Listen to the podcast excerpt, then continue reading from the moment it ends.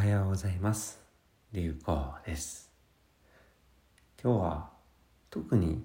テーマを決めずにお話ししてみようかなと思っております。と言いますのも講演会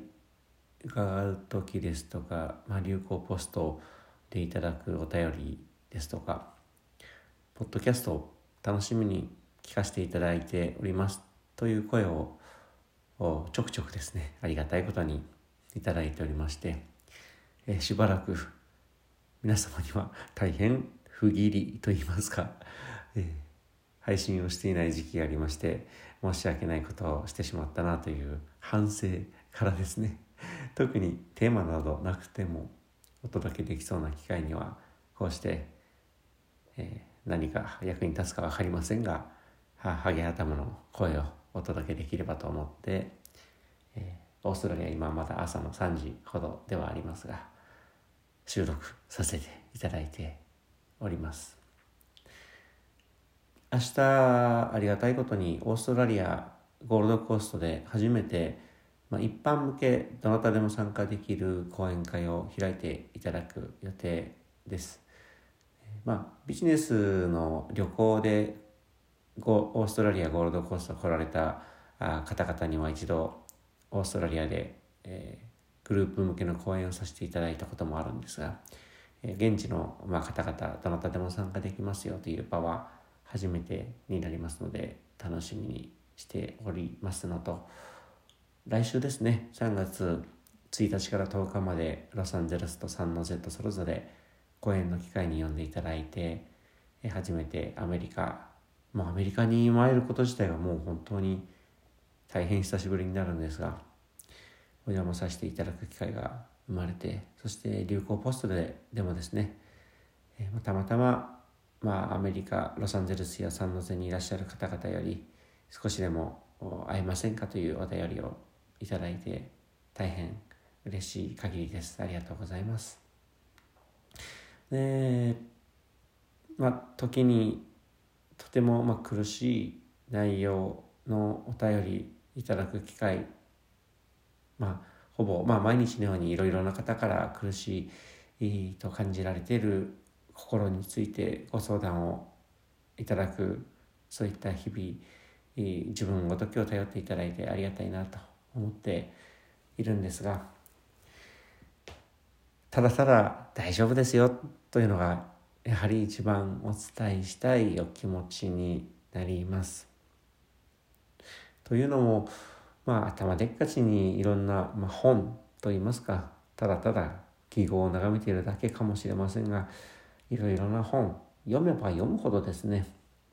まあ、仏教もそうですしイスラム教もそうですしユダヤ教キリスト教もそうですしギリシャの過去の哲学者もそうですし最新の科学の研究もそうですし語っていること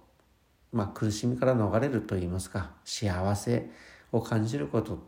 驚くほどシンプルだなというのが自分の実感です。でまあ奇遇にもですね自分がたまたま申し上げている内容まあ早起きは必ずしもみんなが書いてるわけじゃないですが挨拶掃除、まあ挨拶ですね。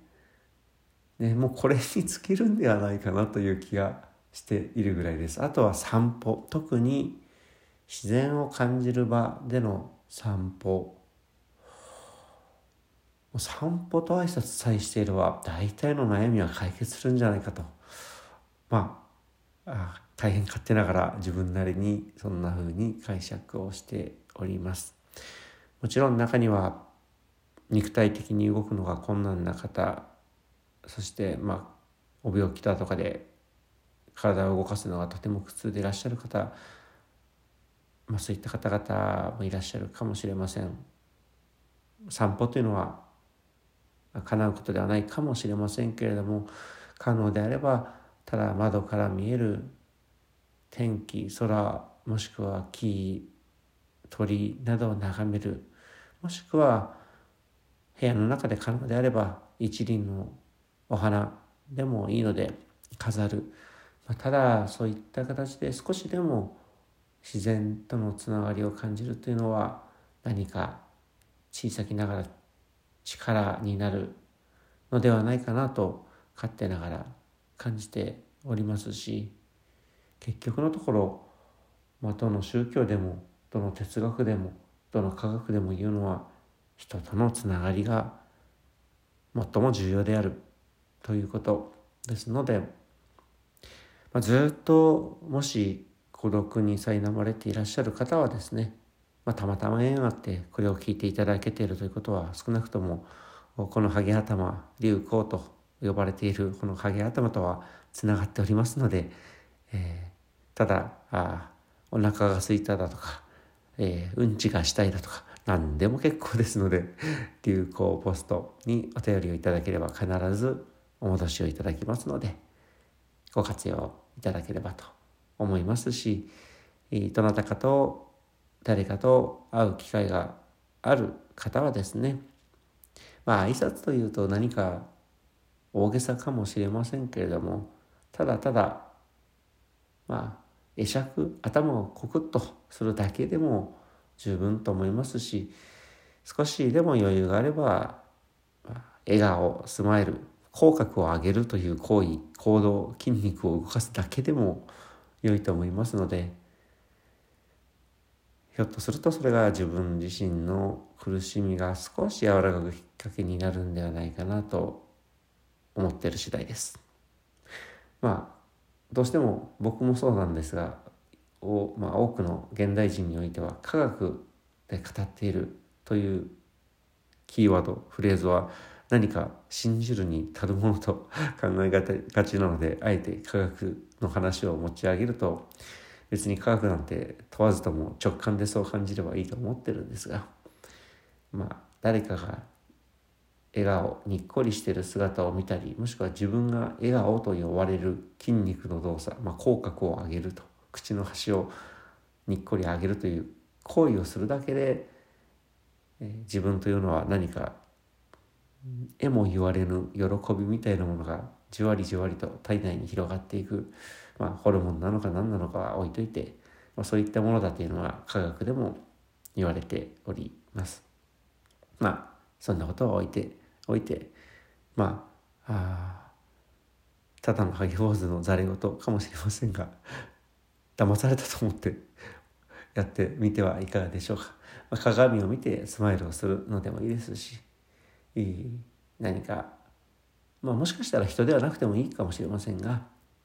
自然を見てただにっこりするというのをしてみることもいいかもしれませんしもちろん周りに人がいれば何かにっこりして「おはよう」でも「ありがとう」でも「こんにちは」でも「暖かいですね」とか「寒いですね」でもいいですので、まあ、挨拶と呼ばれるもの会話と呼ばれるものしてみるやはりこれが人間という動物には一番心の安らぎにつながるものじゃないかななんていうのを改めて感じている次第であります。特に自分はそのオーストラリアにいる時間ほとんどもちろん、まあ、僕が神と呼ぶ、うん、僕の妻との会話はありますし、まあ、僕のことを完全に見下して、えー、うんちを拾うのが大好きだと思っているであろう、まあ、大きな白い犬がいるんですが彼との会話ですとかがありますがほとんど家から出ることもないので、えー、それ以外の方との会話つながりっていうのは、まあ、オンラインを通して流行ポストもしくは X ツイッターを通してつながりっていうのはありますがリアルでの他の人とのつながりっていうのは僕がオーストラリアにいる時は本当に限られているんですけれどもだからこそですねその人とのつながりシンプルなただただの小さい挨拶こういったものっていうのは本当にありがたいものだなっていうのを実感をしております。朝散歩でただただすれ違う、まあ、犬の散歩同士ですれ違う人だとか、まあ、オーストラリア前にもお話ししましたが。朝あんまり車がいない時人がいない時は通りかかる車の中からですね。たまににっこり手を振っていただいたりこちらももちろんあのにっこり手を振って返すんですがそんなあ挨拶が生まれたり、まあ、そんなこと一つでもですねとてもありがたいと思うんですが。まあ日本にいる時に比べるともしくはインドやミャンマーにいる時と比べると人と会う機会が限られているがゆえになおさら挨拶というか人とのつながりというものの価値っていうのを実感する日々であります。ということで何のテーマもなく話し始めたのですがあなんだかんだ10分ほどお話ししてしまいまして結論は、まあ、もしこのポッドキャストをお聞きの方々の中で何か苦しいなと感じる方ただただ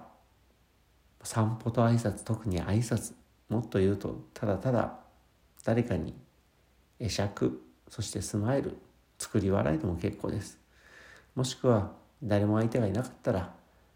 自然に対して石ころに対して天井に対してにっこり笑ってみる。鏡の自分に対してにっこり笑ってみる。もしくは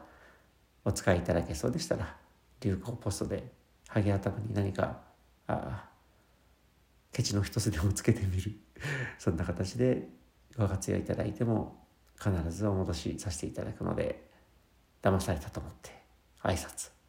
おすすめですというそんな内容に落ち着いてみました。ということで、えー、今日も皆様小さき挨拶で少しでも、まあ、穏やかで面白いなと感じる時間が生まれますようそんな時間が重なっていきますよ勝手ながらお祈りさせていただいております。ということで今日も流行でした。ありがとうございました。